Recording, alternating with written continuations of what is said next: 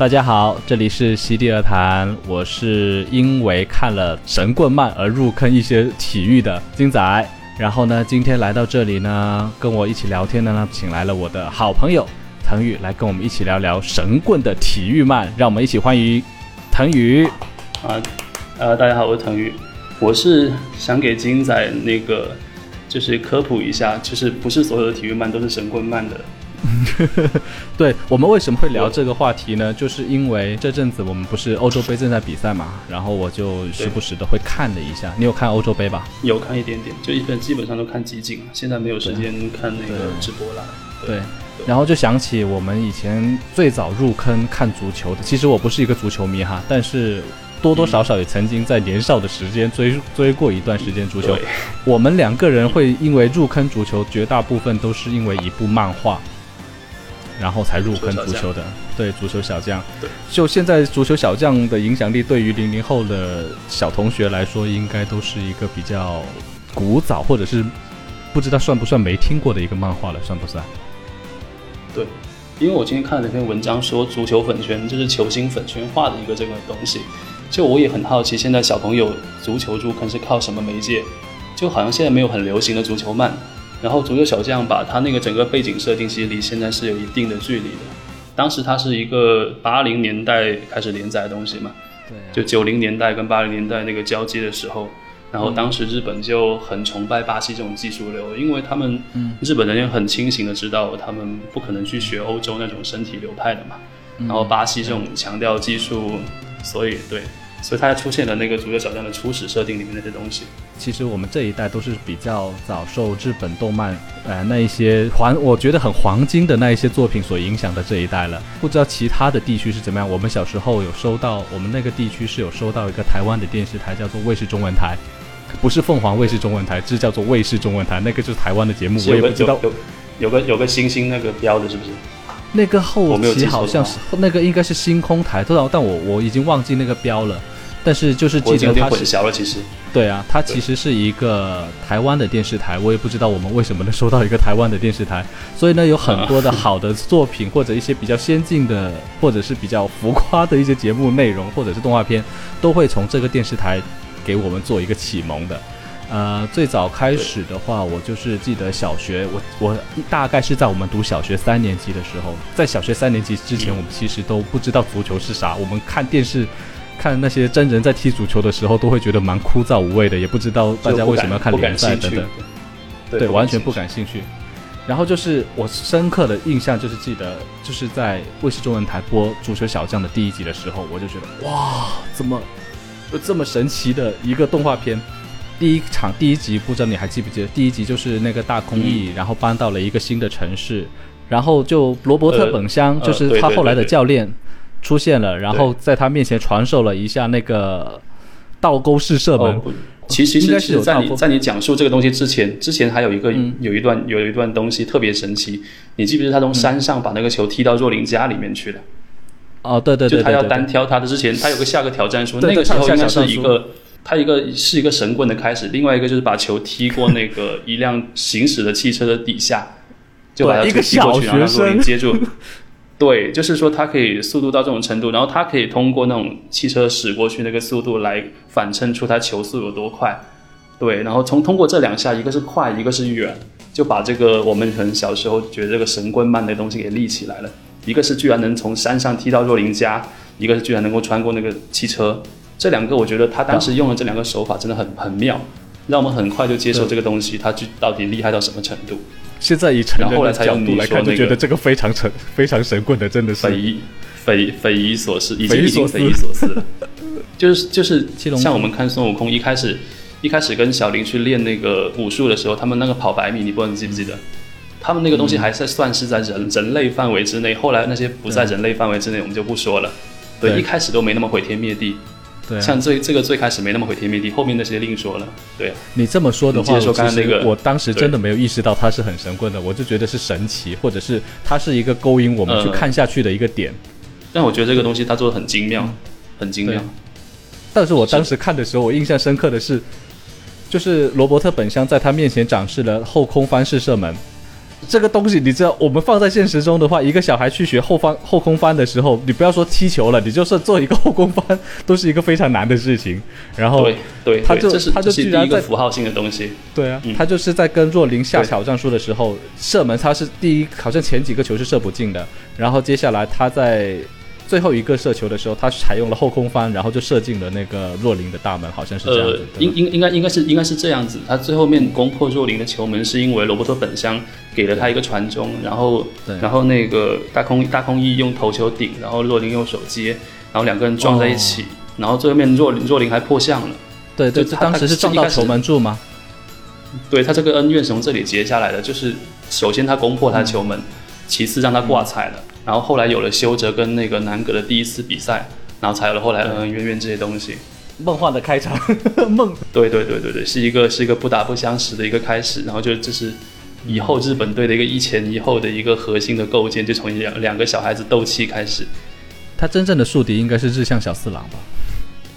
呃，对他不同阶段有不同阶段的宿敌，就是随着他变强，随他位置的改变，随他责任的改变，他的宿敌不断变强，那战斗力就变成指数这种成几何级的增长，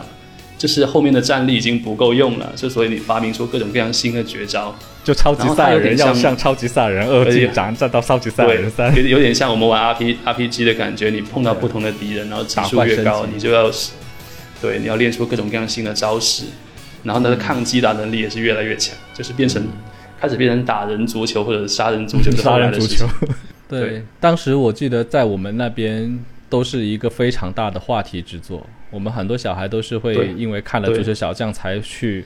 啊踢足球，或者是爱上足球这项运动。你当时你是不是也会看到这个，也也有这些参与足球运动这样的？我我我我小学时候运动还没有后来发掘那么多。以以前以前我是还是个书呆子，那个时候就会特别崇拜那些球踢得好那几个人嘛。嗯。然后我还说过，我们当时一个同学就玉圆啊，就我当时会觉得说，他是一个有点感觉，有点像让我看到漫画里的人的感觉，就是他能够做出一些一些我们一般小学生做不出来的动作，非常脑洞非常大，然后那些技术非常精妙，当时觉得哇，就是你知道。对一个小学生来讲，最最触动的就莫过于你可以看到一些你以为不存在的东西，就比如说脚后，啊存在的，他就比如把把球夹完之后挑过头顶啊，这种所谓的高阶技术，你知道我们当时就是键盘键盘侠，就是足球键盘侠，就觉得啊我我知道这东西应该怎么打，但是呢我做不出来，但是我看到其他人做出来，就那种，嗯，就和那种个人很很英雄主义的东西，其实体育的一些本质东西，当时就已经培养下来了。就体育的魅力啊，就是比如说个人英雄主义，然后技术，然后还有一些很赏心悦目的东西，还有创造力。当时就觉得这一部漫画是开启我们对体育基本认知，跟他后来一些热爱的一个根基跟缘由吧。而且就是我们当时小，就是那种小县城的那种小朋友，其实我们眼界很有限，我们看到东西很有限。然后有这么一个作品做启蒙，我觉得挺幸运的。以前吸引我们的就是一些奇奇怪怪的射门，然后还有很精妙的搭档的配合等等。还我记得里面足球小将，它里面就是有各种绝杀必杀招。那个大空翼的很多射门我都忘记了，我只记得日向小次郎的猛虎式射门，还有那个什么双人射门这些。对他那个因因因为因为我们看到那种是台湾台湾有一个译法，然后香港有一个译法，就大大空翼那个叫台湾译法叫平直弯曲球。平直弯曲球，哎，平直弯曲球，终于掌握了这种。你知道，你突然说这句话的时候，突然全身鸡皮疙瘩就想起来了，哇，想起了一些中二的过去。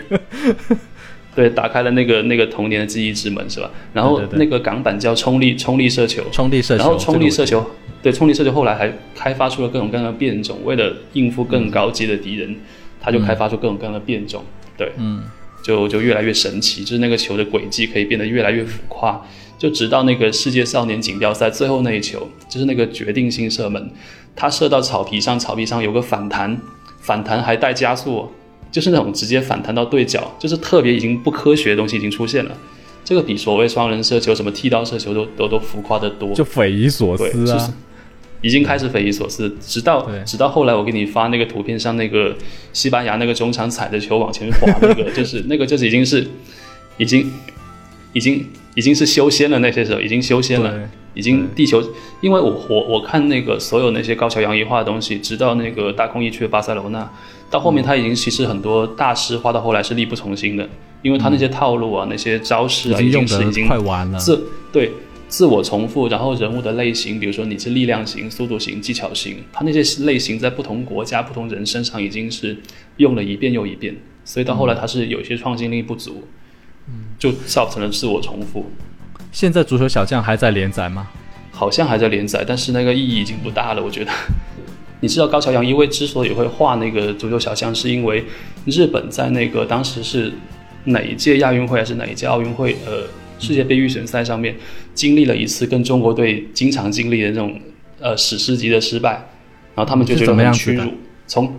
我也是那种最后时刻被人攻进几球，忘记是对对谁，对卡塔尔对哪里？那就是传说中的所谓的黑色三分钟之类的。黑色几？对对，类似这一种。然后他们痛失一个出线席位，然后他们痛定思痛，然后后来才发就出来那个日本足协那个所谓的多少年的计划。然后他们现在按这个计划已经走了很多步了，对，很扎实在走，不像我们五年一个计划，然后后面就开始不管了。他们那个是我们我们就是就是要。高速快效，高速高效，然后还有大大撒把、大跃进这样子，对，这个就很离谱。所以他们那是日本人做事还是挺那个一板一眼，然后他们是很有规划，也很有有很有恒心。就是而且我们之前不讨论说日本人其实很有那种呃很有耻感，跟他很有自省精神嘛。所以他们这次自省还是特别深刻的。所以他们从这个时候开始，然后高桥洋一是是一个棒球迷，你应该知道吧？他是一个超级棒球迷，对对对。所以我们经常在那个书上面那个他那个封面，他不就有个自画像嘛？他经常是拿个棒球手套的。然后他是因为这个事情，然后后来他就画了那个。当时也是因为说画棒球漫很难那个出圈，或者很难画棒球漫。因因为棒球漫主要是在日本漫画里面是已经有很多前面的高商了，对很多他自己在做的话就可能对。其实我我我今天我还特别看了一下，就是我看了一下哈，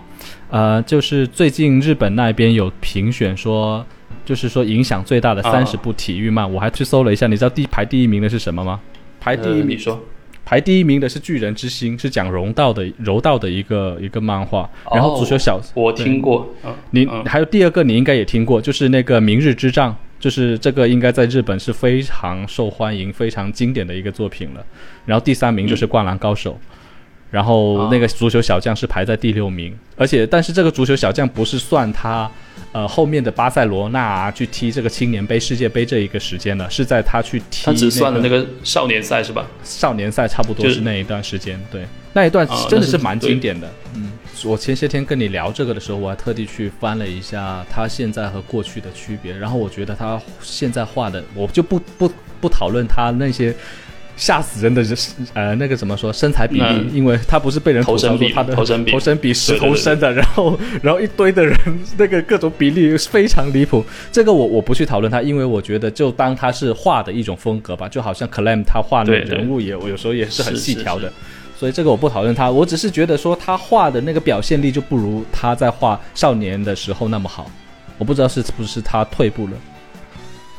呃，可能我还是有有一点，我刚才说那个原因就是自我重复，然后他很难再按以前那个路数再继续画，那只能再走极端一点。那越极端的话，那可能就是我们这些老粉或者说以前受过他影响的人，就看起来觉得很不习惯。这个，然后我觉得这种风格应该也吸引不来新人吧，就很怪，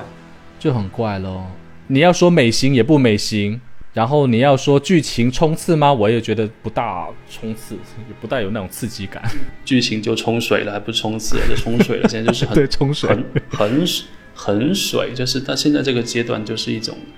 就有点像任务一样了。对对，像任务一样，就有点像说出版社可能给他一个任务，或者说他那个呃，还是有那老粉可能想看后续，但这个后续已经是已经对越来越魔幻了。然后真爱粉呢，可能就会觉得。就对不起他前面画那么经典的东西，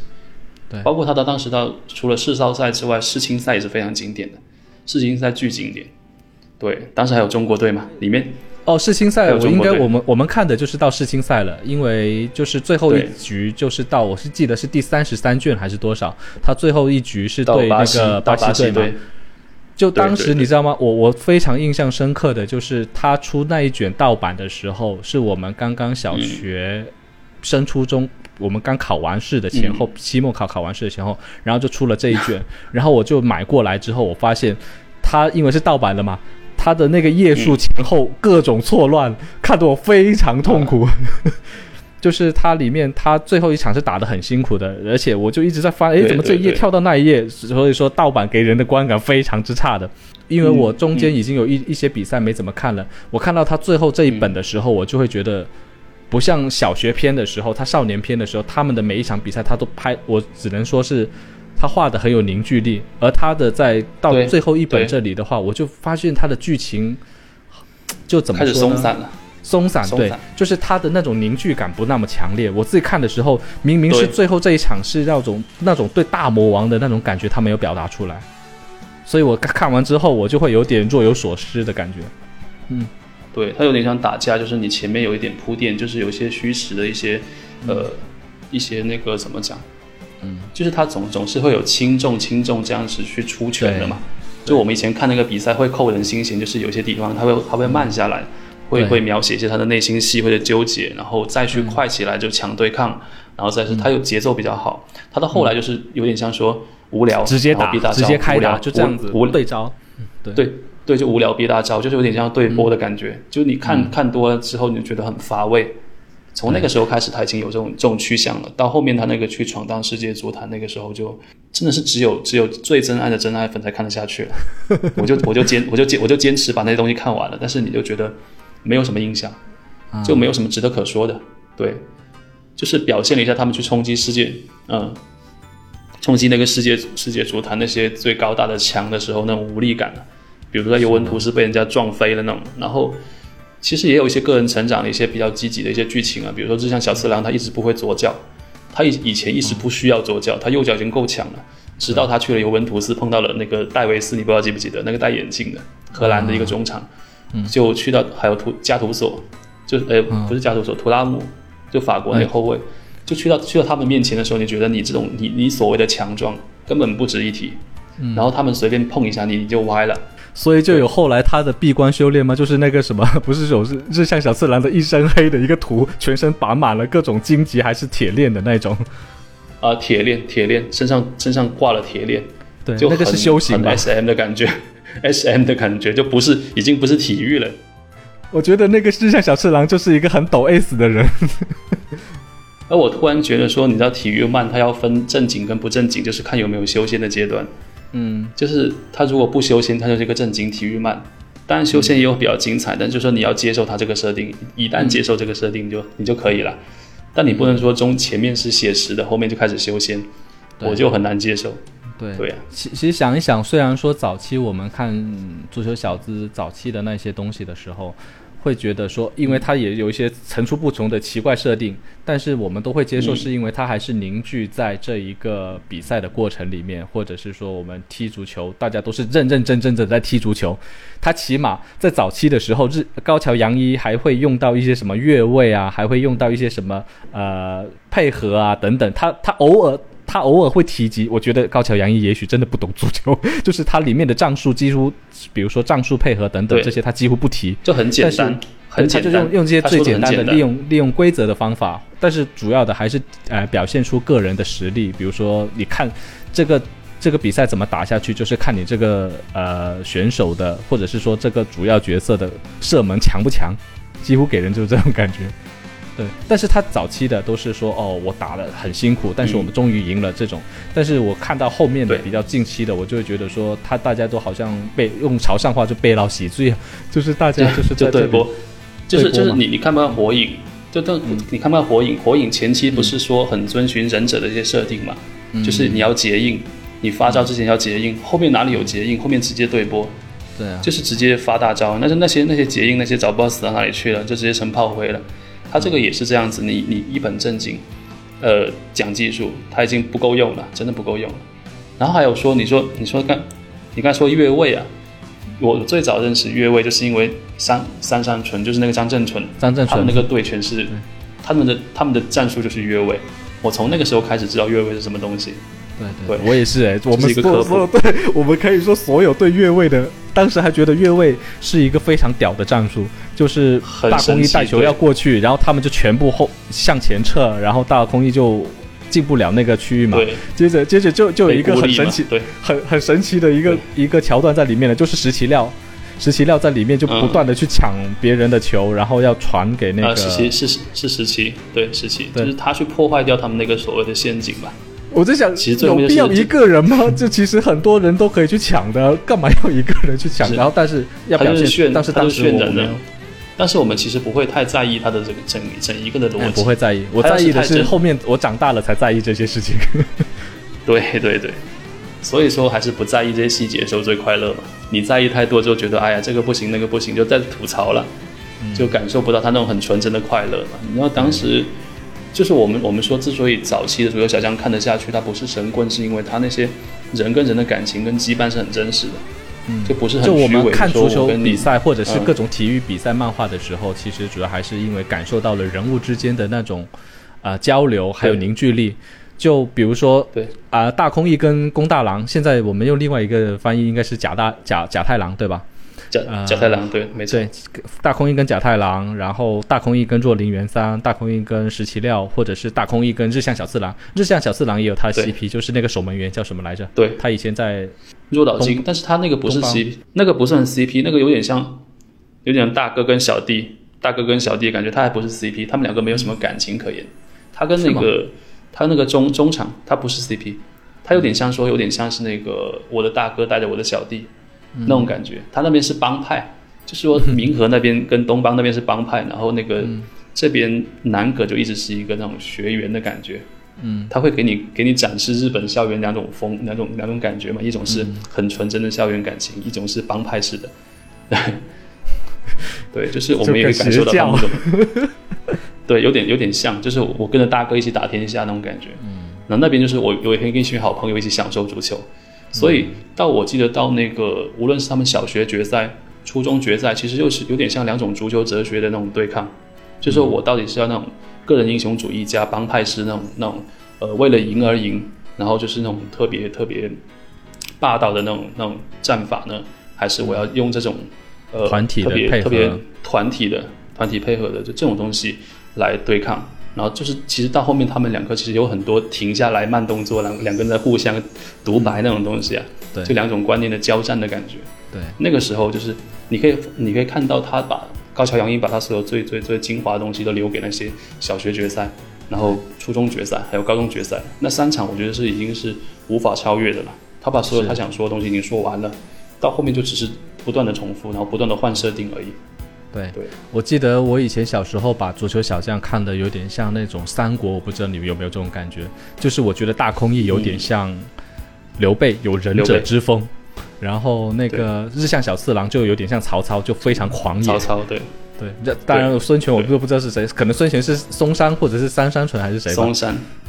对。对嵩山这种第第第三就是那种第三势力了，就那种。呃，主角主角团之后的第三势力，他们来有点像气氛组，或者说有点像那个呃衬托你战斗力的一些呃本来很强，但是越衬托越差的那种人。比如说你说那个刺藤阳，你记不记得那个很大只那个后卫，就以他的力量之强来来反衬那个大空翼射门的有多强，因为大空翼直接把他射到门里去了，直接把他的 人都射到门里去。对，这个要对这个要去医院的。哎，我我就我觉得。高桥洋一在在在体验，而且你你知道他个足球射破球门这个设定也是最早从这里出来的嘛？嗯，我们一开始哪里能想象得出来足球不可能射破？但他用这个射破，用把人射飞来体验他的力量有多强。到到后来，他这些球射的越厉害的程度，我记得就是你看他射了什么，他把那个呃手套守门员的手套给射破啦，然后把球门网给射破了。这个真是小意思，然后最后还把把那个墙给就射破了球门之后，还穿透了墙 那种射猎枪。对，没有你这个还不算极端，你这个是那个有点像具象的东西，它后面射出一条龙，你那个看过没有？中国队那个射出一条龙，对中国队射出，当时当时把中国队说的也很厉害，说实在的，是是很厉害。对他他当时那个对中国的幻想，我觉得很好玩。他就首先就设定说，中国是十十几亿人，有一个超大型的足球选拔的一个活动，然后全国各地的人都有资格就你这个现在在说，你现在听起来觉得很玄幻的，比那个足球小将本身还要玄幻。呃，十几亿人，然后所有的青少年都受到征召，然后从自己的家乡跑到那个一个一个集训基地，就接受了一个类似像那种有点像集中营一样的那个那个训练，然后选拔出那些二十三个人留下来。当时好像还是二十二个人，当时是旧规则是二十二个人留下来，然后就是对有一个两身高两米的，我就是跟是 有个两米的投球投投有个投球怪，对那个投球怪只会投球，然后就是你可以通过那个边锋跟他配合，然后他就可以。他是不是在黑中国队那个进攻比较单调？什么？没有，我觉得估计就是日本人对于中国其实还那时候还是隔着一层伤的那种想象力。他说的那种说十四亿人哎筛选出呃可以来踢足球的小孩，这种想法其实我们都有。比如说我们的父母，我爸每次看足球，中国足球踢得烂的时候，每次就会说这句话：中国十四亿人口。为什么就挑不出十十一个人去踢足球？这不是吹吗？这不就是浪费国家财产吗？就是他有一些这种魔幻的设定嘛，嗯，然后就是它有点像那种刻板印象的大集合，然后其实我觉得已经够够给面子了，把中国队说成那个样，而且那时候其实对中国的。足球的想象其实还是比较实在的，就是那时候的确中国足球有一段时间还是蛮有一种兴起的感觉。日本，我记得当时日本足协那边一直认为说，东亚最能够出现好像是，比如说走向世界强队的那种东亚球队来说的话，中国是最有希望的。日本那那日本足协那边那边是这么认为中国的，谁知道到现在为止，中国就变成了三流都不像的足球球队了。就就是就上世纪九十年代的时候，中国还不怕日本的，中国那个时候还挺怕韩国，但不怕日本。就是我们好像还有身体优势，然后战绩也不输，而且日本当时就是从那个废墟重建的感觉嘛，所以当时还不输。到现在就我就不知道差多少个资源了，就是像前两天跟你讲那个数据嘛，四百五十个旅欧的，我觉得如果中国现在有四百五十个旅欧的，可以多养多养十家那个足球媒体。就是就可以到这个程度，就是你可以你可以多养活一一整批上下游产业的人，然后现在我们是只有一个嘛，对，就讲讲到那个中国足球还是有黄金时代，只不过我们现在这个已经处于一个我们如果这个时候能重建，它还有希望，但是我们中国足球就是年年重建，然后年年就是还是推倒重来。我觉得基基本上就是没有一个长远的呃设置计划吧。作为我作为一个伪球迷来说，我就觉得说，每次你要做一个型的话，你比如说你要造一个模式，你至少你需要可能需要几十十年或者几十年的时间去验证它，而不是说你可能当下一出现什么问题，马上就推倒，我们再来建一个新的模型。对，就是日本那个，我如果没记错，就是百年计划。对，他们人家讲的百年计划是真的百年计划，以及。他们那个计划的终点就是夺得世界杯冠军，以这个为倒推，他们需要倒推出，比如说有多少个多少个球员在海外，然后校园足球应该是多少级，然后培养出多少后备力量，才有可能支撑你这个你最后面选拔出来这么优秀一个国家队去打那个世界杯冠军。它是一个很严很严谨很科学，然后你可以说它的根基就在于足球小将这一波，就是你你又要很务实，你所有东西要跟上要很务实，但是你要需要有梦想。因为我们在中国，你现在随便跟一个人讲，你说你有梦想这个东西，你讲出口会觉得很很像个笑话一样，很羞耻。就是你这个梦想能维持多久？然后谁来给你这个梦想有养分跟动力？就你现在说出来会觉得很尴尬，但是他们敢说也敢做，就是他们会给我们一个好的榜样。跟当时那些小那些动画为什么会影响我们这么久？就因为他这个精神力真的非常强，而且他们有持续性的东西这样出来。嗯。刚好足球小将他红起来的时候，也是日本痛定思痛，说要我们要推行足球事业的，对那个时间点好像刚好 match 到了，对吧？对对对，他一开始你看足球小将最早那一卷的那个最开头那个就是写实的足球风格，然后他是在画那个场赛场上的东西，后面才有了大空一，就是抱着个球出来玩那个小时候被车撞那个剧情。那个是最开始的剧情，对，所以就是它是一个实际的一个很很痛的东西，然后开始迎来一个希望，这个希望叫大空翼，然后他慢慢的跟他的朋友一起，到后来我还看到 J 联赛有很多人，比如说在复刻那个足球小将那个射门，他们真的有那个职业球员，他们两个人是一个弯曲球哦，你是说两个人是双人射门，双人射门双人射门，啊，对，他们会去，比如说你踢过来，我踢过去，就肖俊光那个反动，就到那反动救速训炮吧，叫做。就是你的球踢过来，我当场踢回去，是成立的，他们把它试出来了。然后这些人，他们很很多人都是很坦诚的说，他们就是看了足球小将，所以才走上他们的职业道路。这个是很真实的。包括八零后的这些八零后、九零后，绝大部分都是会踢足球，很少说不是受到足球小将的影响的。你知道，对一个男生来说，持久的动力就无非就那么几种嘛。这个你知道的，就要么就是因为很正向，就他们要要么他有梦想，他非常有梦想；要么就是他不服输，他有耻感；要么就是为了妹子。但是我觉得为了妹子这个东西，他的那个持久，像樱木花道，我们其实可以从这里就开始转过来，那个讲那个灌篮高手。樱木一开始打篮球是因为他喜欢那个晴子，他想表现，但是后面他自己他那个热爱大过于他那个，就是他的格局已经没有那么小了。他不只是情情爱爱，不及我对于篮球这一个大宇宙的热爱。对他，他他他从一个他本来不喜欢的东西身上感受到了那个好玩的地方跟那个热情在哪里，所以他就整个人就进去了。然后我们就其实也会，因为我们也是男生，我们也有这种这种这种情感，热血的冲动，会知道。对，会知道这个男的，一个男的要让他坚持做一件事情的基本动力是哪些，然后所以我们就很有共情。你前面为因为因为妹子要打球，然后那么痛苦的训练，我觉得为了这个人是很难持续下去，他总得有其他更高更高的东西来替代。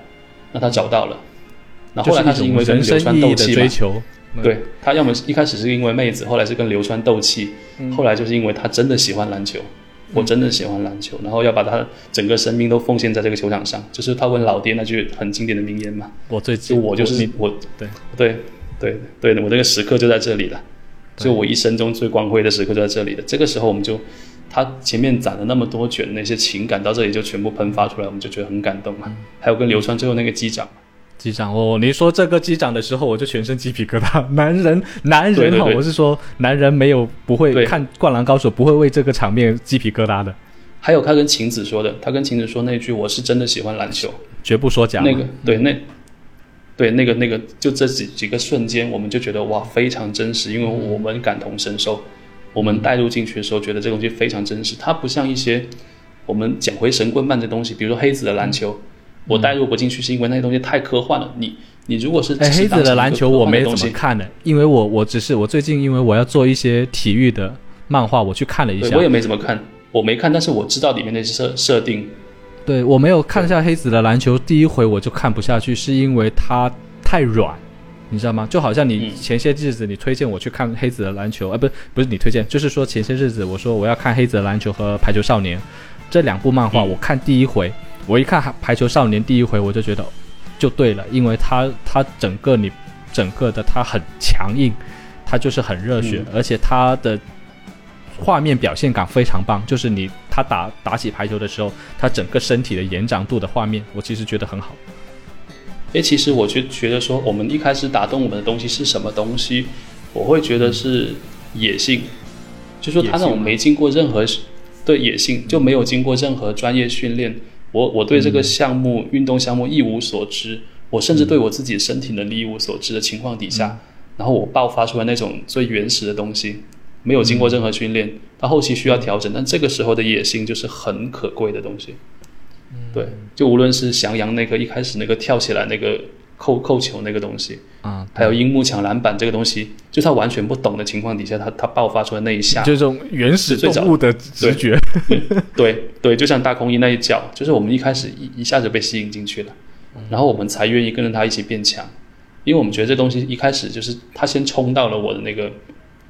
然后我们说回黑子的篮球，他之所以冲不进来，是因为他很早就引入一些很科幻的东西，比如说他有一个叫什么。zone 的东西就是有个区域的东西，有点像进入一个某个精神状绝对领域这种精神，类似这种就开始五条悟就出来了，你知道吗？就是那种打那种，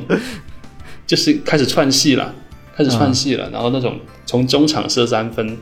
然后什么等着下落再再投球，或者说那种什么，诶什么像激光一样的传球，这种东西，呃，你要换一个心情去看它才可以接受它的好，它当然也很有趣。但他就是他其实已经超越了体育，他所表现的一种体育漫画的感觉。对，对，他是修修仙型体育，他就跟体育其实只是挂了个体育这个名号，其实更多的他也是一种格斗竞技的东西吧。对他手里抓的如果是一个刀或者枪的话，其实也能说得通，一样的，背景换一换就可以了。有点像那种战斗游戏、战斗战斗漫的换皮。那你觉得神棍漫我们应该怎么去说它才是一部神棍体育漫？我们要跟下一个定义的话，就是它非不非人，就是它非人的地方在于说，我们想象中人能够做出来的东西，就比如说我们刚刚讲 J 联赛那些人会模仿大空一踢那种球，比如双人射门，或者比如说那个脚，甚至那个那个立花正夫跟立花和夫那个理论上还是有可能做的，虽然比较伤脚，对，有可能实现，虽然比较伤脚。我觉得这个立立花兄弟他们两个人去踢足球的这一个招式，我觉得是一个足球的内卷，因为实在没什么乱用，对吗？对我认最最后面，最后面这个东西还不是最卷，最卷是刺藤阳一脚一个，刺藤阳开始刺藤阳躺下来，然后他一脚踩一个，就是弹一个立花兄弟，他两只脚可以弹两个人出去。然后他一场比赛可以用三次，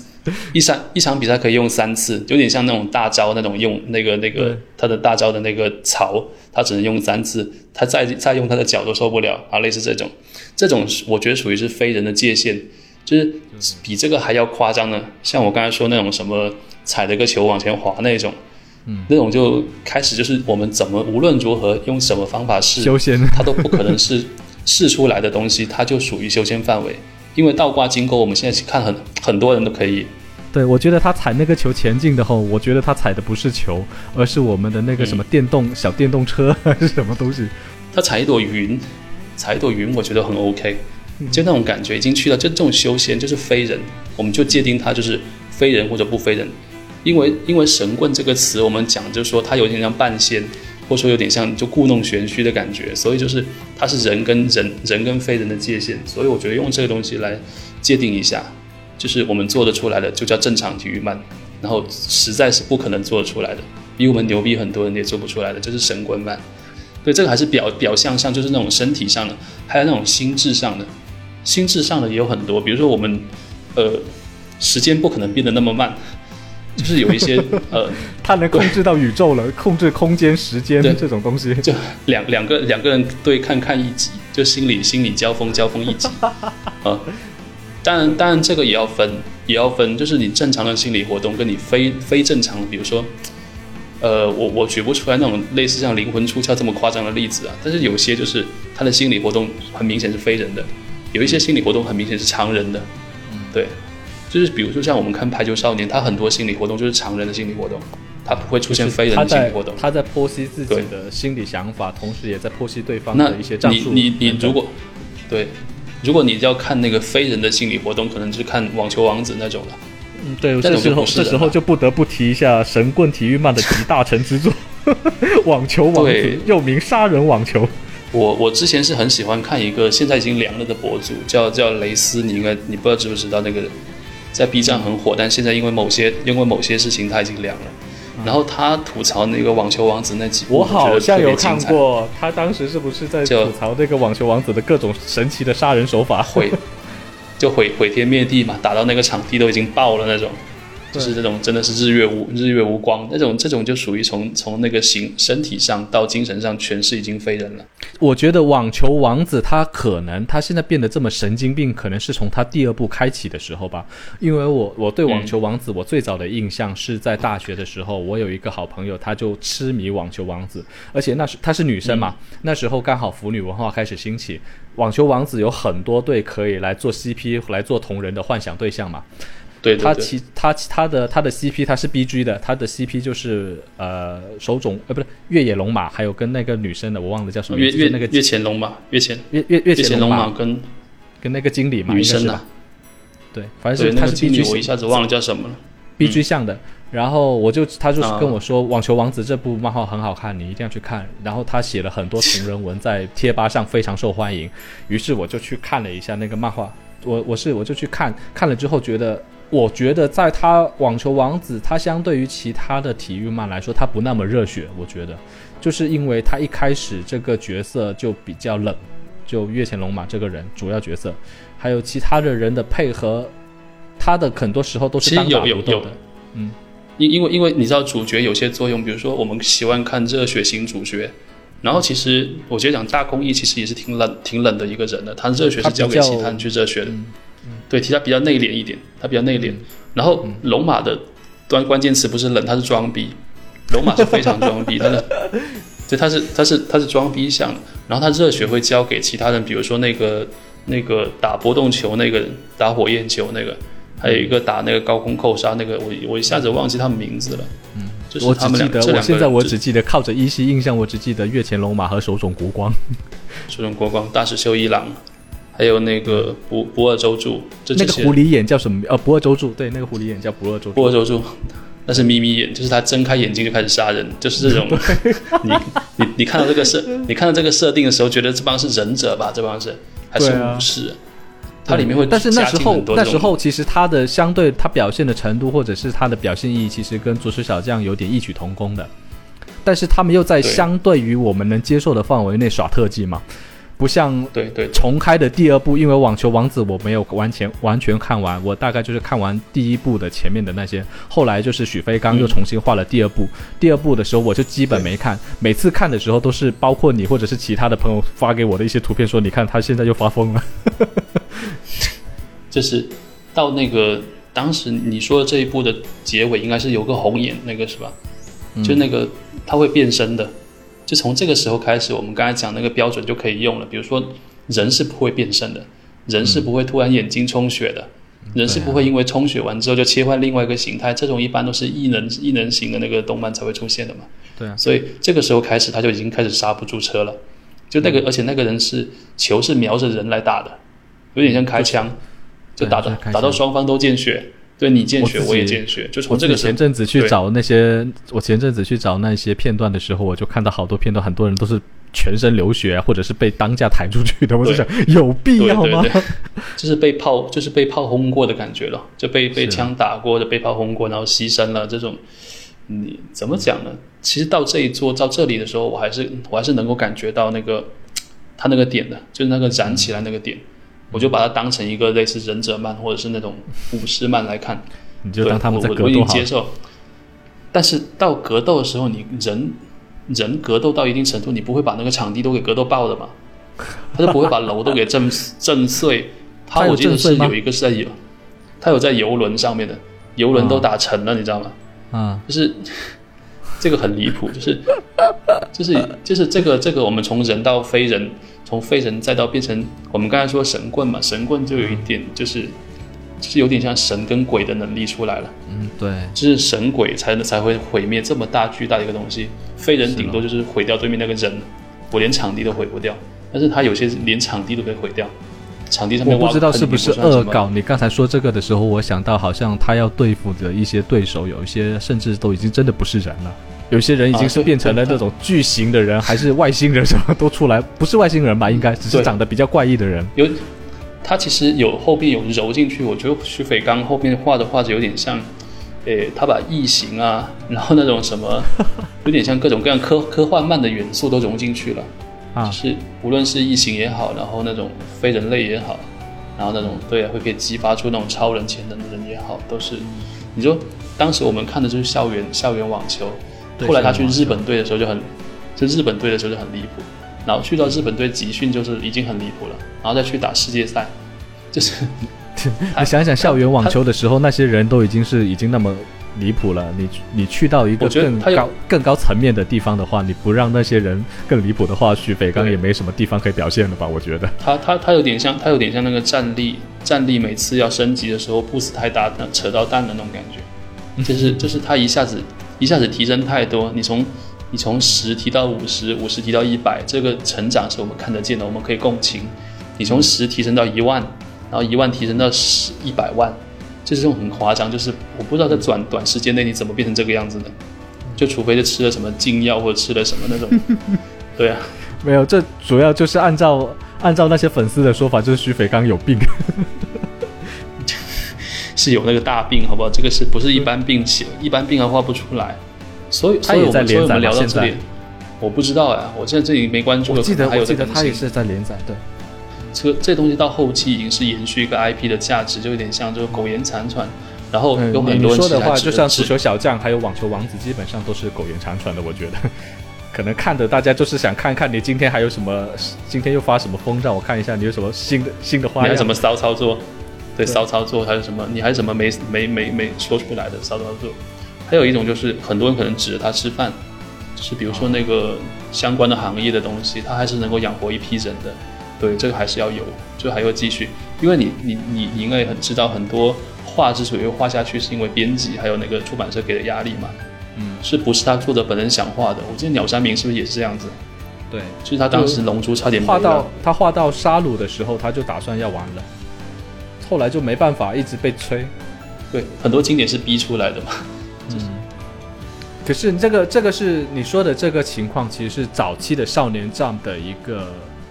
一个就见利益，我们为了利益，然后要把这个漫画无限期的拉长的一个行为嘛。嗯。但是到现在的话，我觉得少年战的整个的目标已经随着时代去做改变了。你看现在他们的很多当家漫，其实连载到一定程度差不多了，他们就收尾了。你比如说，你看像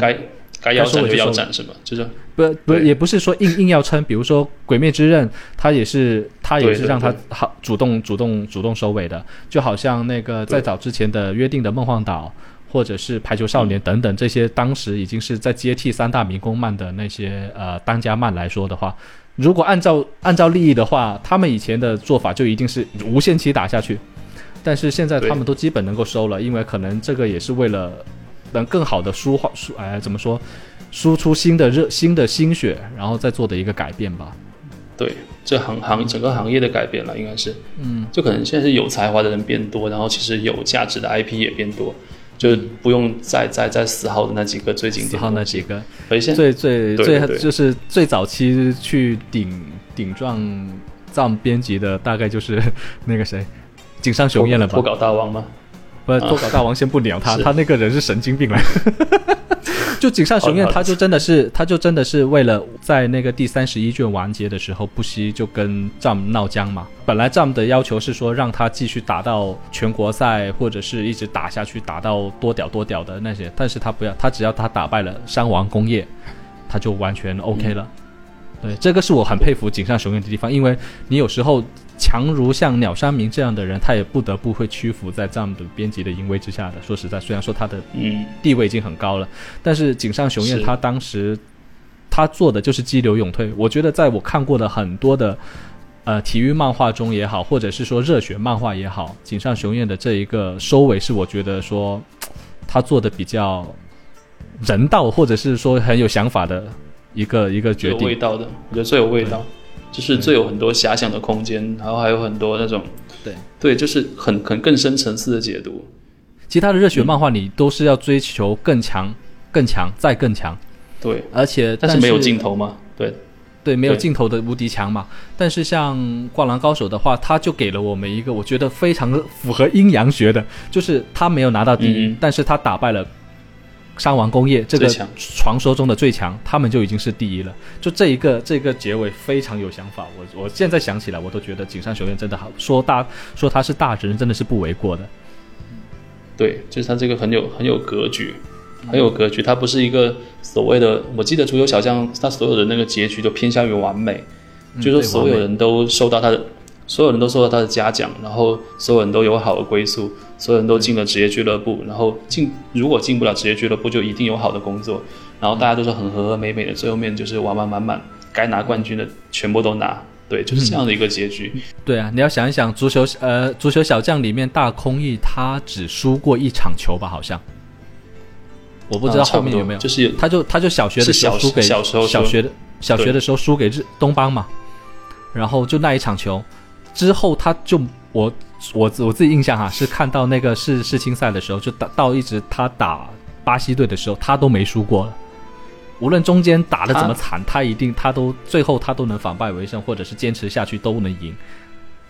主角团唯一输的几次比赛，就是因为没有他在。对，当时是因为他去那个什么地方试训，然后还是干嘛的，就是他他没有资格入选。然后那个日向小次郎硬带着那个残缺的那个日本队，就没有若林也没有大空翼的那个那个队一路输。而且当时他们设定最强是西德嘛，当时还有西德这个东西。西德我觉得现在很多人都不知道什么是西德。对，西德是什么西德那个是，对，那个西德队，然后以这个为最强的基准，然后输得一干二净，然后若岛金被射得千疮百孔，射到 射到手都断那种。对，这后来就来了，来显示他那个。对，后来后来后来德国队合并之后不值一提，合并之后变成炮灰，被巴西队踢的踢的跟什么一样。对，我觉得这就是比如说优秀的神棍漫他所不能达到的，就是他不能做到一个怎么说呢？一个合理接受的接受的范围，对，或者是说他能够做到及时止损。我说不知道及时止损对不对？就是他他知道什么时候收手。好的好的体育漫，我觉得他们都会知道怎么收手的。对，这就是激流勇退嘛？还是刚刚您那个那个总结是激流勇退，或者说一个一个见好就收？我觉得是见好就收。然后对，然后他有一点那种开放性结局的感觉，就不会那么的绝对。因为因为我们我们能感受到，我们刚才说野性。还有那个他们的友情羁绊，还有一个东西，我觉得就是他承认人是有上限的。我们我们我们觉得有些感动的地方，就人是有上限，就可以聊到我们说那个排球少年。排球少年，我觉得他最大的他最大的那个意义就在于说，它很多时候强调人是有局限性的，一个中学生是有局限性的。这个时候，你你在这个基础上说他的努力，他的进步，才格外显得很格外显得真实跟可贵嘛。可惜如果你是一个随便。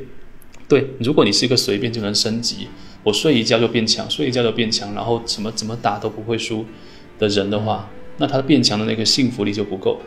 翔阳他是从一个就是一开始小矮子，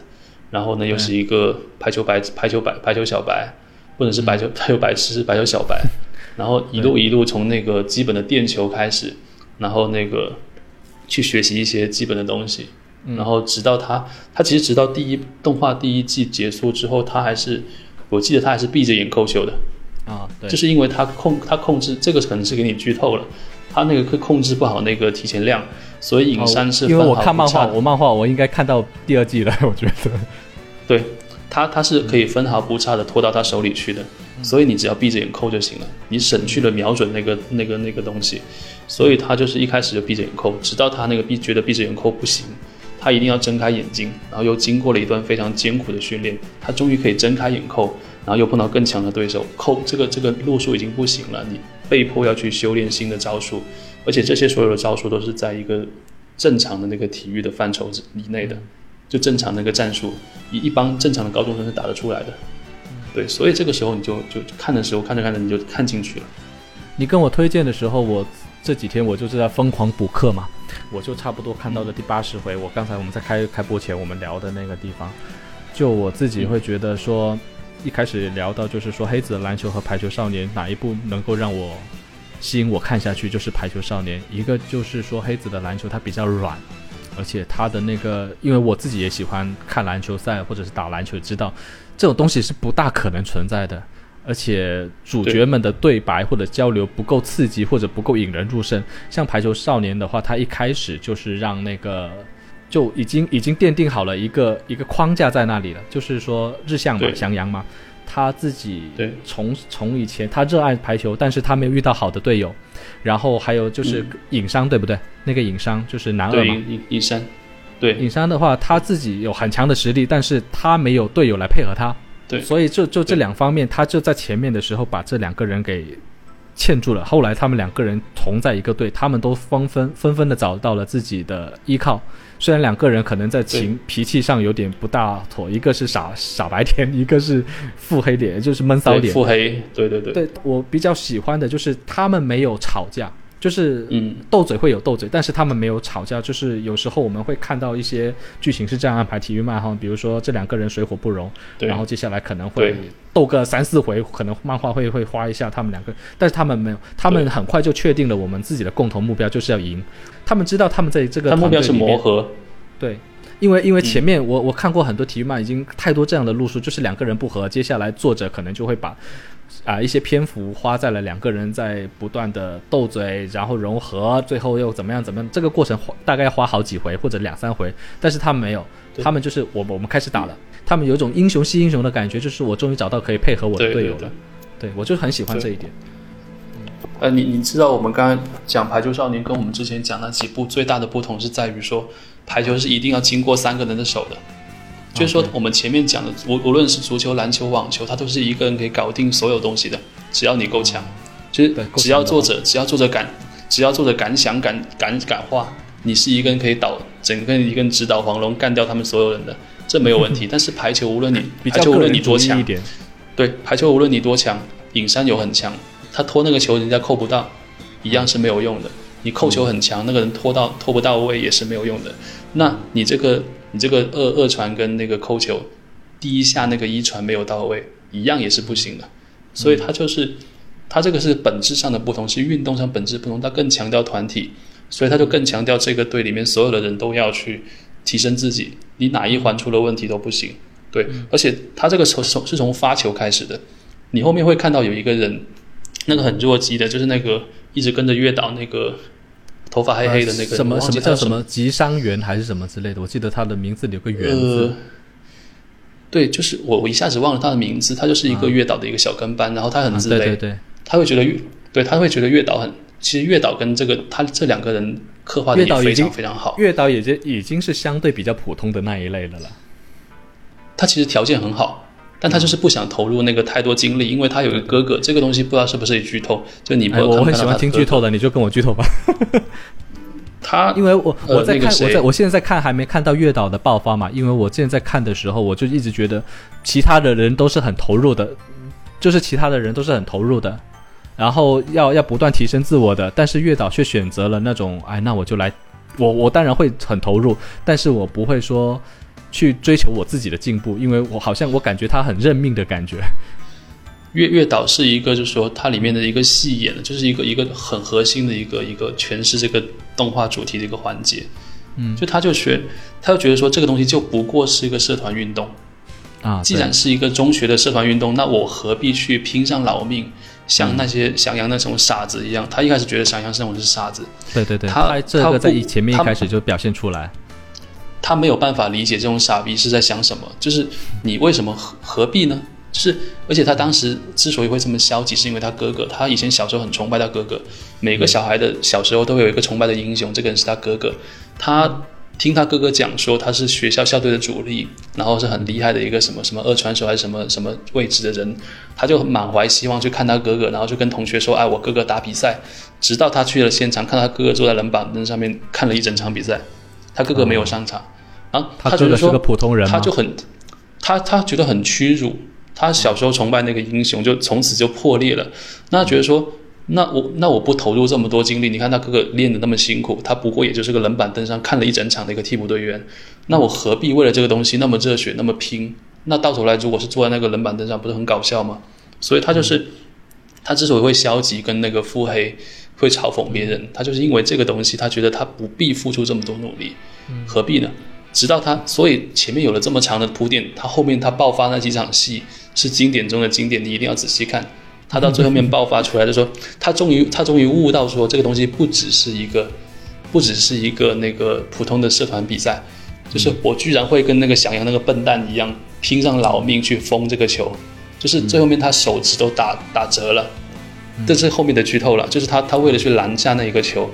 对，就面对对方的王牌，然后他他去。去做了一整场的努力，就是为了拦下这个球。他所有的那些周密计算，而且他没有过分夸大这个球，他一整场就拦下这么一个而已。就这么一个，但是他非常他非常客观，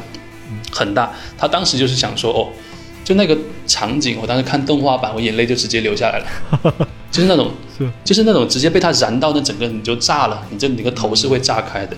就我现在，你无论什么时候回想那个场景，他挥拳那一下，然后配合。他配合 BGM 那一下，然后他说出来那个脑子他里面的想法，我居然会像小杨那样一个疯子一样去面对这个东西，我居然不是以前那种那么冷感的，这一下对那个观众冲击，所以月岛是那个里面人气几乎是最高的一个角色，他人气最高，那个人气后期人气他人气不，他人气不比那个小杨跟影山低，当当然他我我刚刚跟你讲，他精彩就精彩在这个呃这个呃。动画里面所有人都可以磕，啊、所有人都可以入坑，所有那个、嗯、你要按现在饭圈的话来讲，所有小哥哥的入你你入坑任何一个人，他就是 killing part 吧？这个应该就是他的 killing part 了吧？对，就差不多这种感觉，就是这种、啊、你无论磕每一个人的那个单纯的戏份，因为还有一个重点就是我之前跟你讲，没有反派，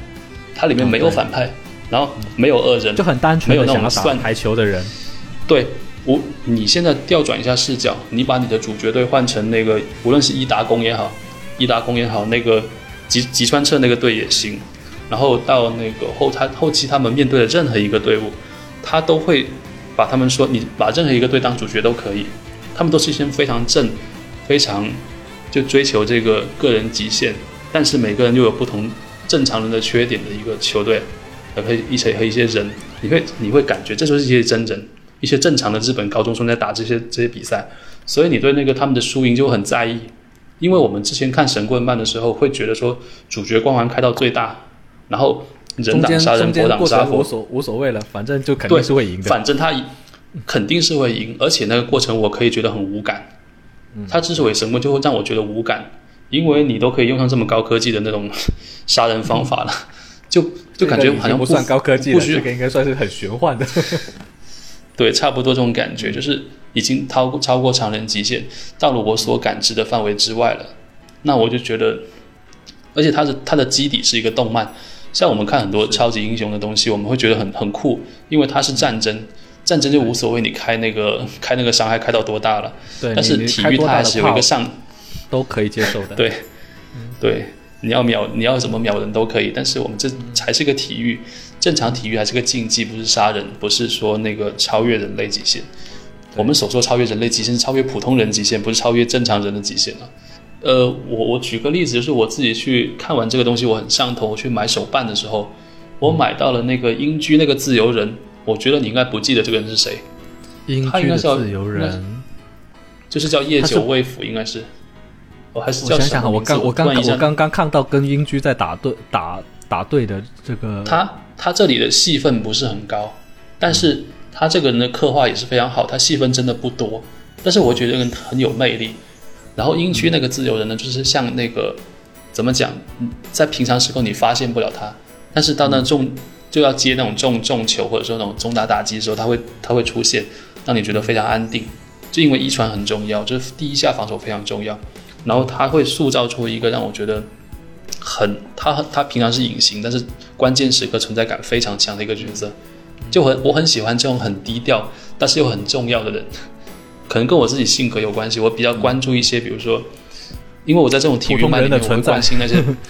普通人，因为我自己在小时候的运动能力是很普通，然后到长大之后，我们觉得我们在社会中就是一个普通人，我们会更我们更在意普通人在那个这种牛逼牛逼的人，对漫天乱飞的这种情况底下，一个普通人可以做到什么程度？这个我觉得我很很能共情。比如说，比如说那个木木公演，就是《灌篮高手》里面那个眼镜哥哥，眼镜哥哥，对他做出他做出贡献的时候，还包括那个《足球小将》里面那个井泽守，就是修泽三人组。早期那些人，他们他们有所表现的时候，你会觉得，其实其实一定程度上，你会比大空翼，呃，打进一个球更更更惊喜，你知道吧？所以我觉得说，普通人也有用。他们能做到这个份上是理所当然。对。然后普通人如果能够起作用的话，就觉得哇，他就是我，好不好？嗯，对，就是我们会把自己给带入进去，因为我们不我们不是天才，我们也没有主角光环，然后我们只能说。我觉得排球少年对我最大的激励就是说，你是一个普通人，你是一个某个位置上的人，甚至你是一个轮换替补，你都可以发挥你的作用。就是像我之前跟你讲那个什么一卷厕纸跟一个底裤都有作用那个感觉，对，它真的是有作用。你在跟我说的时候，我就想起了他的一个优点，我也是想跟你说的，就是他对于主角，他当然有深度的刻画主角团那一些，但是他在其他分配于其他的角色的话，他都不会放过描写其他人的啊，对任何一个细节，任何一个细节，我觉得这个作者抓细节非常牛逼，就是每一个人很人性那一面东西。无论你那个人是乐乐观也好，然后消极也好，腹黑也好，阳光灿烂也好，他总能抓到那个精髓。而且那个人不是很单面向的东西，他就是有可能，就是说你阳光灿烂的时候，其实你也有低潮，你有自卑，然后有那种自信爆棚。你你记他们那个主攻手，就那个丸子丸子头那个高老啊，就主角团里面那个高老叫什么名字？呃，王牌王牌叫东风东风东风旭东风旭东风旭，对。东风旭他那个刻画就很精彩，我就我就觉得很神奇，就是我们想象中的王牌都是那种笔迷天下，然后一一一一锤扣杀，谁知道他是那么优柔寡断的人，心理心理能力非常差的，就是因为我们小时候看那种，比如说这种这么高大威猛，然后力量这么强的人，他应该是很很很屌很野，然后很难靠近的。然后怎么知道他是一个很温柔，然后又很有时候经常很自卑。他有个他有个模式啊，排球少年有个模式，就是每个队都有一个王牌，但这个王牌它是各各种不同各种不同类型的，有些是那种大王型的，就是我们所说那种完美帝王型；有一些是神经大条型，就是我们刚刚说那木户光太郎，这种很很白痴的，需要他的 CP 是一个保姆类型的，就是他的那个二传手是一个很很保姆的，就是要关注到他那个小情绪变化，你知道吗？就是你看他闹情绪的时候，他会有个办法，有点像有点像两公婆，有点像夫妻，他就知道他情绪的怎么样点燃他的情绪的那个高峰，然后怎么样去度过他那个低潮期，什么时候可以让他呃做回自己。我觉得这个人就啊，这个就是那种神经大条型，就还有那种就是完美型，就是像吉川彻这种也是，他那个球技完美，但是人格有瑕疵，就经常就动不动就是他不是动不动就过于有点腹黑吗？对。就挑衅腹黑过于自负，然后那个他队里面那个另外那个人就很稳，就经常能把他稳那个情绪给稳下来，需要有定海神针一样的人物。所以他每他每每一个 CP，然后我刚才说那个完美帝王型的那个人，他有一个怎么讲，就视他为偶像，就他是个二传手，他是呃他是就是我托球给他是我一生的荣幸，这种感觉。就是一个一个臣子，一个臣子对帝王的那种忠诚跟那个崇拜，是这种感觉。各种 CP 的元素组合都有。你想看任何类型的那种 CP，你想看任何类型的剧情里面都有，所以就很好玩。我想想，他连它连载了已经有八年了吧？我看了它是二零一二年开始连载的，到二零二零年结束。嗯，所以有八年了。对对对。我自己其实看的时候，我现在看的其实他们才刚刚打线，那个算是线吗？因为他们正在打，我看的是在打青叶晨曦的，在跟吉川打的。然后我里面就注意到一个角色，我印象蛮深刻的，就是菅原，那个叫菅吧，那个字叫菅吧？对，菅原，对菅原，菅原，菅原是哪那种妈妈型的吗？对，就是他们是对联。他是他是一上场的时候，就其他人都是 这种这种感觉的。对，剑元一上来的时候，他就会很很快很快的把所有的人给串起来，而且更重要的是，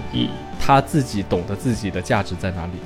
就是我蛮我蛮感动于他的，他他对上场是有很大的渴望的，他每次都是很希望说我要成为一个超强的二传手，可是最强的二传手已经给了一年级的学弟尹山拿去了嘛？对，他就是首发了。菅原他自己，他非常珍惜每次能够上一场打一场的那个时间，所以就是包括那个教练提出来他的缺点，然后说下一场你要注意什么，他听到有下一场的时候，他自己人是非常兴奋的。我觉得这一个点，我在其他的体育漫我是很少看到的，因为其他的人可能你就是很大的篇幅在讲一个主角的心路历程，或者是像二第二角色的心路历程，但是你对于这些，对对对，你可能你就是稍微点了一下。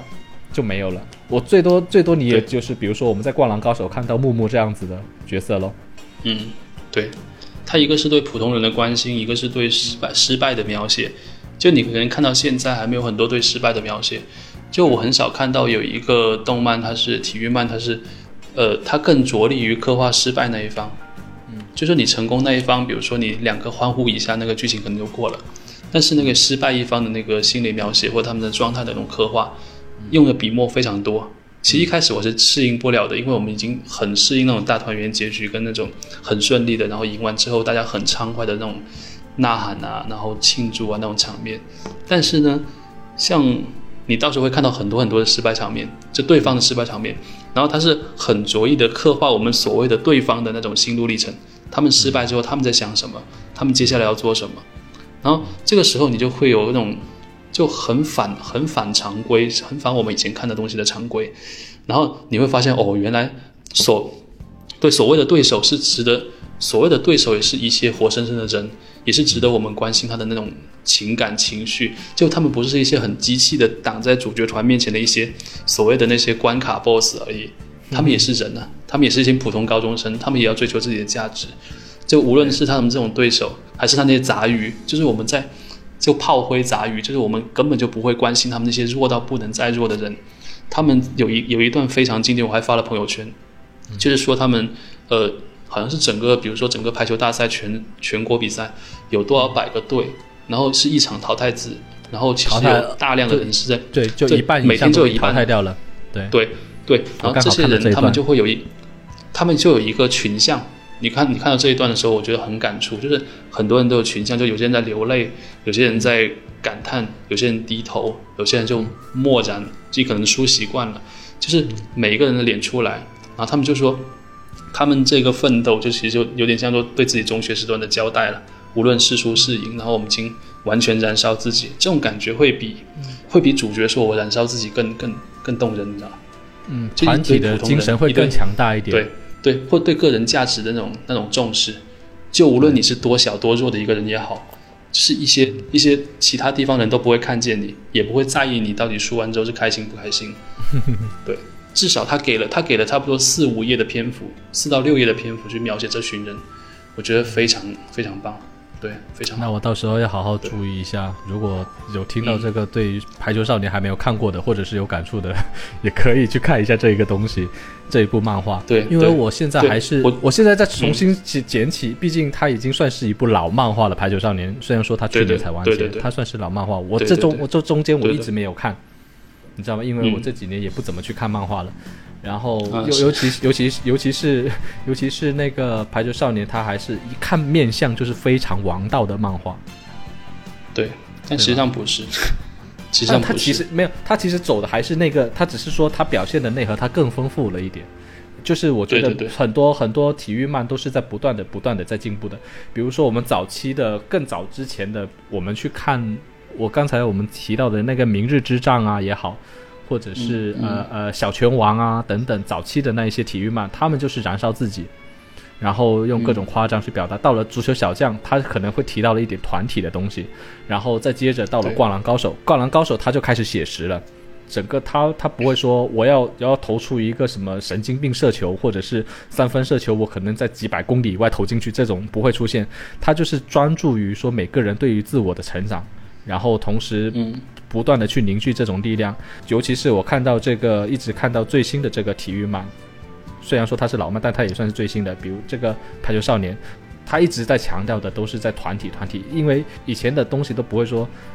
啊，像你刚才说的，其他的你一个人靠一个人也可以干翻全面的队伍的。他们这个人里面的所有的人，他们每次遇到任何问题，哎呀，我这个球扣不下去，哎呀，我被对方拦下来了。哎呀，我被对方盯死了，我怎么办？每次他一一旦角色有这样的一个心心念的时候，就会有一个人出来，或者是一堆的人出来说：“你要相信，你不是一个人，你在我们这个团里面。”对对对对对，对他一直都在强调这个东西。对，因为我你知道，有很多东西是唯心主义无法无法解决，就是我自己想变强是不够的。当然，你自己变强很重要，但是你自己变强是不够的，你还要相信你的队友，相信你那些其他人也在变强。然后可以跟上你，或者说可以支撑住你。我最喜欢的一个动画版，你一定要看动画版。那个场面是我觉得动漫史设计应该是有它有它一个位置的。就比如说当时是那个影山跟日向被打到趴下了，就他们趴下那个原因就是说他们是觉得无法战胜这个我刚才说那个帝王那个人了，因为他觉得级数差太多，他们两个被压在地板上。他的场画面就是说这个人。对方这个人两只手把他们两个后背压在地板上，这个时候他那些师兄们就是我说田田不是田中大地，然后还有那个东风，他们是把他的手给架起来了，把那个帝王的手给架起来，就是把他们两个被压着那两个解放出来。他用这个场面，这个是一个意象表示，意一个一个意向的表示，就是你能看得出来，他们就是他们这几个师兄就是用他们的身躯把他的手搬开。把他们的手，把他那个帝王的手顶开，然后让这两个人解放出来，然后让他们就是，因为他们快要被这个压力给压死，他们觉得他不不可能赢。然后这个，我觉得这个意象真的超精彩。他当时你加上 BGM，加上他那个动作 那个节节奏，你自己想象一下那感觉，可能你可能你看到现你要看到视频之后再跟我讲这个感觉会更更更有感触。对这个东西很难用文字来描述出来。可能之后我们会会再再出一期，就是我们到时候等我看完了之后，然后我们再来去深度的研究一下《排球少年》的好。你你甚至可以把那些时刻记录下来。我觉得光是我们回顾这些瞬间，就可以回顾一个小时以上啊！你光是这些片段，就是你你说不完的。它这些经典场面太多，而且你涉及到动动画跟漫画两个介质。它的两种表现方式也是不同的，不同的，不同的，不同。因为动画还有还有 BGM 啊，你想想 BGM 是个多强大的杀器，以及以及你是你看漫画的时候很多是靠脑补的，比如说那个动作的衔接你是靠脑补过去，但是因为它画的好，你知道这个速度感、力量感到哪里，你会被它震动到。但是动画把这一部分全部给具象化出来了，它把它补完了，你会更你会更震撼、更连贯。就可能说你脑补能力，如果我觉得你脑补能力应该很强，但是一般人脑补能力不强，你看动画才可以完整的感受到它那个整个变化，从无力到有力，从有力到爆炸，就这种感觉。你你你你如果看动画版那个《排球少年》，你就知道，就是它很多搞笑的加入是很恰当的，它不会让你很尴尬，就不会让你说为了搞笑而搞笑，或者为了玩梗而玩梗，它是一个就是。呃，节奏轻松调剂，因为它动画版，你看前两季或者第三季，它有很长一段那个剧情是不讲比赛的，它是讲那个，比如说，比如说那个合练，或者说它有一段那个集训营那种感觉，你想，我乍一看是觉得很无聊的，但是你会你会发现你看到停不下来，他会铺讲一下个人的一些在场外的魅力时刻吧，我觉得。对对对对对，他塑造他的性格，塑造他的魅力，然后他在这个中间不知不觉中变强，而且场外的时候是更多是加强精神力，就是我对这个东东西的观念产生了变化。就比如说我教你一个技术，这个技术背后是一套那个，比如说一套理论，你为什么要这么做？就像我们一开始说，我们说野性就是你的人的本能反应。那你不知道你自己是不知道你自己为什么要这么做的，但是体育它的训练的根基就是说，我要让你知道理性和科学性的，对你让你知道你为什么要这么做，然后你你知道为什么要这么做之后，你就训练，训练到你闭着眼睛都能做出来这个动作，你就变强了。这就是体育本身它的魅力所在。所以他那个排球少年就很很完美的还原了这种从观念到身体，再到磨练，然后再到打击，再到重新再崛起这样一个过程，而且。我刚想到一个点，就是我们之所以会觉得，我之所以觉得他感动，是因为他有点像一个普通高中生，最后变成一个职业球员，这是完全可能的嘛？嗯，你会感觉到这个过程是可是可信的，可信的，而且非常的流畅，不会说觉得这东西很突兀。像我之前小，我之前大学时候看过一个小学生踢球视频，日本的那个小学生叫远口元气。叫远口元气，他是在日本小学踢那种五人制足球联赛，然后连过 N 人，然后一场比赛射进七八个球，就类似像那种真实大，就是真实大。他就是天才的那种存在了吧？从那个视频之后，我就没有再见过这个人，直到我在那一年的那个 J 联赛看到这个人的时候，你知道那种感觉有多神奇吗？你当时看到一个小学生吗？他踢了职业，因为你知道大部分天才，你从你从那个小学生视频看到天才，后面都是不知所踪的嘛。其实他不会踢职业，或者说他不会走这条路。但是当你看到当时的一个小天才，像大空翼一样，然后后面他进入职业赛场，后面他在那个世界杯上面打进比利时一球，就是那个他进了日本世界杯阵容，是一个很算算比较成功的职业球员。你看到这个东西的时候，就你会有一种看漫画时候那种那种怎么讲那种那种，对，你会你会觉得很开心，你会觉得很激动。对，你看当时看到了一个小，你你刚才看到一个小小的不成形的一个一个很有希望的人，然后这种情况下，大多数情况下他会不知所踪，但是他成成了一个成功的人，他在这条道路上坚持下去了。然后我觉得说，反正这就是体育给我们带来那种很很很很好的、很很正向的反馈，嗯，就让我觉得我很喜欢体育，就是因为这个原因。对，无论是体育还是体育班，我都是喜欢，嗯。对，因为体育它总是会代表着一种向上的情绪，你很少说看一种体育漫说不行了，我人生颓丧了，不会这样子的。对，不会，不会，不会，就是在在描绘积极情绪这个这个层面上，然后大家的水准有高有低嘛。我们刚才就说了一大堆那种有高有低，然后排球少年我之所以喜欢，就是因为他把这个东西可以说画到极致了。我无法想象，就是有哪一个体育漫可以超越这个精神境界，当然我也很期待。很期待在某一个动动画里面、体育漫里面可以超过这个精神状态的所在，但是我已经很难想象说你在哪一个层面可以再超过它。比如说你从那个精神力层面上、技战术的刻画上面，然后每一个人的成长上面，然后从主角到配角那些很完整的刻画上面，它到底有哪一个点可以超过《排球少年》？我很我很好奇。当然，如果是从表现的复杂程度来说，在我心中我还是选择《灌篮高手》。就是《灌篮高手》，他他基于他的那个年代，他的那个表现手法的话，他也算是到现在也是蛮蛮少见的。像《排球少年》，我自己看的时候是大家都很纯粹，你里面没有反派，大家都是，比如说有些人可能态度会嚣张，性格会比较恶劣一点，但他们都不是那种坏人。我们所谓的说，我们看。动画片会说这个是好人，这是没有这种东西，大家都是为了一个目的，我们要怎么把这场比赛给赢下来去做的。像《灌篮高手》它就比较复杂一点。我喜欢，虽然说我很讨厌说加入其他的各种乱七八糟的东西，但是《灌篮高手》它融合的，我就在我心中是融合的非常好的。有有有些有些地方它有留白的，就比如说我们在看《灌篮高手》的时候，我们没有想到樱木的家庭到底是什么样子的。从头到尾，他爸爸、他妈妈都没有出现。我们只是在一个安西教练他心脏病爆发的时候，然后因为有樱木，这时候发现了，然后他安排的妥妥当当的，大家才说：哎，怎么樱木会会懂这些呢？其实是因为他的老老爸曾经出了问题。就是可能他跟他老爸再也不不能再见面了，就是这个原因。绝大部分都是留白的，他而且同时他又把当时的整个社会环境都是放到这里面去。你看到的时候就会觉得哦，这是一个他除了是一个体育漫，他还是一个社会漫，他是他把一些社会的元素都放在里面。但是像排球少年，我现在就是一直一直被被鼓着，你知道吗？就因为我不是追连载的，我是一已经他已经已经完结了，我就从头一直这样看下去。有时候看的会有点撑，你知道吗？不知道不知道你是不是有这种感觉？就是，就大家大家一直在鼓，每个人都太纯粹，又一直在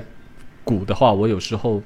又没有一些让我把把视线转到其他方向去的，去休息一下的时候。一他们当然，你去表现那个剧情流畅度的时候，它会有一个平衡的过程。但是我就觉得，撇除比赛，他在戏外留给我的东西，我就觉得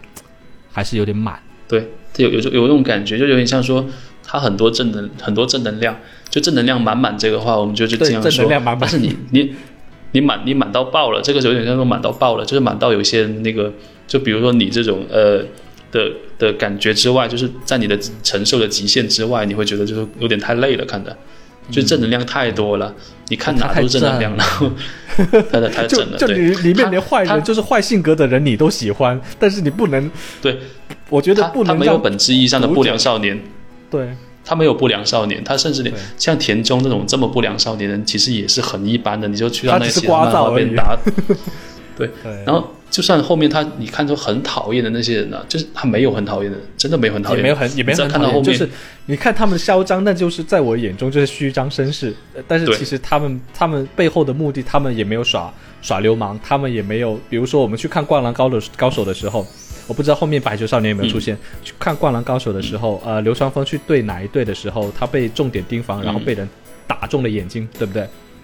这些都是一些球场上会出现的一些犯规或者刻意犯规的、刻意伤害人的一些动作，他这个就比较真实，而且同时你会揪了一下，因为他出现了我们所谓的比较残酷人性的因素在里面。像看排球少年的话呢，他不，我不知道他后面会不会有针对这个人直接扣扣球扣到人家，把人家给打伤的这种桥段，应该也没有，不会，不会，不会，不会，大家大家不存在。对，大家就是我们都是为了排球，我们都是为了赢，就是这样子。我们要光明正大的赢。嗯，就是他他的挫折，他不不是通过那个体外损伤那种感觉给你表现出来，他更多是通过内心冲突，跟我那个内心自我就自我认识那个那个，或者说自我纠结的一个东西。他很多东西是内心戏，然后内心戏外化到外面，只不过是说我打中这个球跟打不中这个球而已，不会说把对手打死我就可以 就可以变得更怎么样，是这。他的释它的释放是每一次的那个我的成功的度过那个危机或者度过那个低谷，嗯，所以我是觉得排球少年对我来说，它就是比较相对比较纯洁一点的漫画，就不会往里面丢其他那些元，不用不用丢其他元素，不用丢那些什么特别复杂的社会的元素，那就不用，就有点像说你。呃，我觉得《灌篮高手》跟那个《排球少年》都是绝对的神作，没有问题。只不过他们唯一的区别就是说，你要分一个年龄的级别，比如说《排球少年》可以这种，比如说呃八加或者十加，呃十岁以上我觉得都没有问题，都没问题。那《灌篮高手》因为《灌篮高手》因为它有些暴力成分，比如说你可以它有一些青年元素的东西在里面。对对对对，所以它就不太一样。只不过我觉得这个东西倒是。还好，就有点像说你低低分级也有低分级的好，高分级有高分级的好。对，它不影响他们所分别的位置。少年，然后再顺便再重温一下《灌篮高手》。都是都是经典，都是。因为我我现在就看那个日本历史上最强的三部三十部漫画里面，那个现在因为可能因为时代时间它比较近，《排球少年》它的排名是排在第十五名，因为因为前面选的基本上都是六七上世纪六七十年代的。它有些历史因素加成吧，就是对，有些历史元素加成，跟我们这边，你知道有点像，有点像排那个足球世界上足球最强那些人，比如说你前面一定要排贝利、贝利什么那些人嘛。马拉多纳。他如果放到现，对，如果贝利放到现在，我觉得他根本就踢不了，踢不了。其 实就是他不是这个年代，但是你因为他的，对你因为它的历史作用跟它的历史意义，你一定要把它排到起码前三，要不然就无法服众，就这样子。对。我我的视我的视角是这样子，就是说我作为一个，比如说我要跟我儿子推荐那个漫画，我会按照这个顺序来给他推。呃，就我的标准来说是这样排的嘛，就排排球、篮球、足球。对他从他的那个整个取向上啊，然后他那个呃对人的那种精神力的那种那种培养上，或者对他那种培养对一个运动的认知也好，对那个个人的认识也好，这种深层次意义的话，我会这样排。我是说体育漫的话，你自己会推荐哪三部？就体育漫就排球那三三部，就就就排球少年，然后篮球灌篮高手，然后就足球小将。足球小将，对对，你看一个东西，你的那个年龄是很重要的。比如说足球小将之所以会对我们那个冲击那么大，我们印象那么深，是因为我们那个年纪的问题。我们当时那个整个对认识世界，小学看足小，然后中学看那个灌篮高手。到大学又再往后看那个排球少年，你不同年纪看这东西的心境又是不一样的。因为我不知道我小孩子喜不喜欢，毕竟是女生哈，我可能是会让他先看一下足球小将，早期的那些，当然不知道他接不接受早期的那种画风了。然后 再再到中间的话呢，我其实可能会让他看排球少年，因为让他知道一些团体的一些美好。接着我对。我有点私心哎，就是说我可能会再选两部、三部，我会按照时间点，就比如说他再长大一点，到初中、高中，我会给他去看《灌篮高手》，然后等《灌篮高手》之后，等到他上大学之前，我会让他去再去看一下井上雄彦的另外一部残疾人体育漫画《Real》，呃，就是对他就是在讲那种篮，呃，就是轮椅篮球那一部就非常的更加真实和残酷。对我我还收了呢，我到现在都还在买他的单行本，一本一本的收。然后就他还没有完结吗？还是什么？哇，他这一部真的是年年更的，年翻的，一年更一回吧，大 差不多。好的，好的，对，就跟他的《浪客行》一样，他《浪客行》也是一年更一回的。虽然我没有看过《Real 战》，但是我能够感觉到他那个里面那些精神力量应该会很强大。对，非常其实我能感受到。其实我应该总结一下我们刚刚那个所谓的分类跟排名，它其实没有一二三，它只不过是有点像你。它它不同的年龄阶段适合接受怎么样不同的价值观而已，就是是的，对啊，它无所它无所谓说复杂更好或者说简单更好，它就是说看你接受度或者看你那个这个阶段的诉求或者这个阶段更更能够看进去什么样的情绪。嗯，优秀的体育漫总是会让人有一种像我刚才说的一种向上的积极的力量。我觉得它可它能区别其他的什么，比如说像火影啊、海贼啊。或者是七龙珠啊，等等等等，他们其他的其实也有，可是他们会有一个很低谷或者很黑暗的东西，在在在里面。但是在体育漫这边来说的话，我觉得他们更多的是，我这个有点片面。我觉得，因为体育漫，我想了想，的确也有一些比较黑暗的东西。但是总体来说的话，你会得到一个很强大的力量。就他他不他很强调的不仅仅是个人，然后他也强调的团队。团队其实是体育漫里必不可少的一个表现手法。相比于，比如说我看《海贼王》等等的这些比较热血漫的话，我读体育漫的话，我自己会感觉自己好像也能做到这个份上，因为它总是基于现实。对，就是我我我就想我想说，《排球少年》还有另外一个推荐理由，就是说，我觉得对生活比较消极或者说有甚至有抑郁倾向的人，我觉得很适合看这个东西。就理由就像我刚才讲的，他关注到每一个人的那个命运跟成长。然后他他会很肯定每一个人的价值，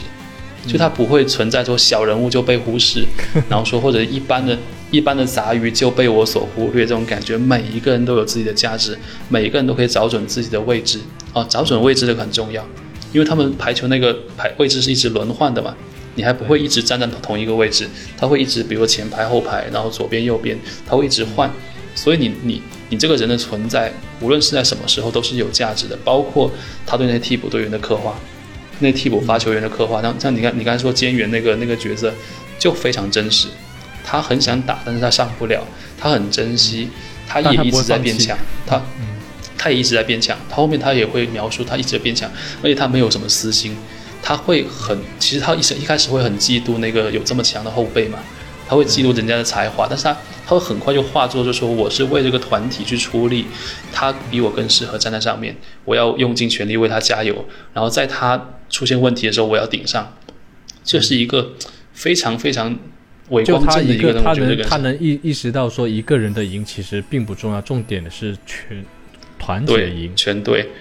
团队的赢，而且他其实因为要赢的价值。以前以前我们的赢是个人的赢，在这一步的话，它是基于个人的赢之后，大家一起赢，这样才是真的赢的这种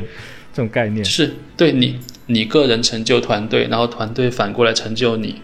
这样就是一个非常积极的一个一个循环，然后就一直屋也屋也在变强，然后他每一个人也在变强，他每一个人变强就反过来就是屋也在变强，然后他的对手对手很强大，他们也会慢慢变强。推荐了这么多理由，我觉得其实应该还有更多理由，只不过现在有时候我们话没有说到那里就想不起来而已。下次等我把《排球少年》看完了，我们再一起聊一聊比较深刻或者是经典的话场面分享。我觉得今天我们这样已经讨论的蛮多的了，就是关于我觉得对对，如果有听我们这一这一期的话，你听完之后肯定会很多人都会想说是打开一下看看《排球少年》到底是一部怎么样的漫画。虽然它的确是一个很出名的一个动漫了。我们应该我相信还是很多人没有看过的。我觉得应该很多人没看过，因为现在我们看动漫或者是看动画或者看漫画，不像以前，我们以前是只能看这么多，对吧？对，就就而且以前是固定时间，或者是因为渠道也少，现在我们可以选择的多了，但是能出挑的动漫都是会让人家看到的。比如说我们一直说的《足球小将》，就算是很神棍的呃杀人网球，或者是呃。就算我不怎么喜欢的黑子的篮球，或者是我最推崇的灌篮高手，还有这一部排球少年，都是能出名的，都是能够给人带来力量的。我觉得，对对对对，大家可以去看一看，选择一下。然后，如果生活会觉得有点颓丧的话，说不定这些漫画就能够给你带来很强大的向上的力量。对，我觉得应该是应该是可以的。嗯，好的，我们今天也差不多聊到这个时间了。我们以后之后还可以继续聊一些更好玩的漫画，而且其实我现在还在追这个《排球少年》，等我追完了，我们再跟大家一起分享，或者也跟你一起去探讨哪一个画面我喜欢，或者是哪一个场面我觉得超级好看，值得推荐。好的，谢谢谢谢分享，那我们下次再聊了。感谢今天腾宇的分享，谢谢。那好，下次再见，嗯，拜拜。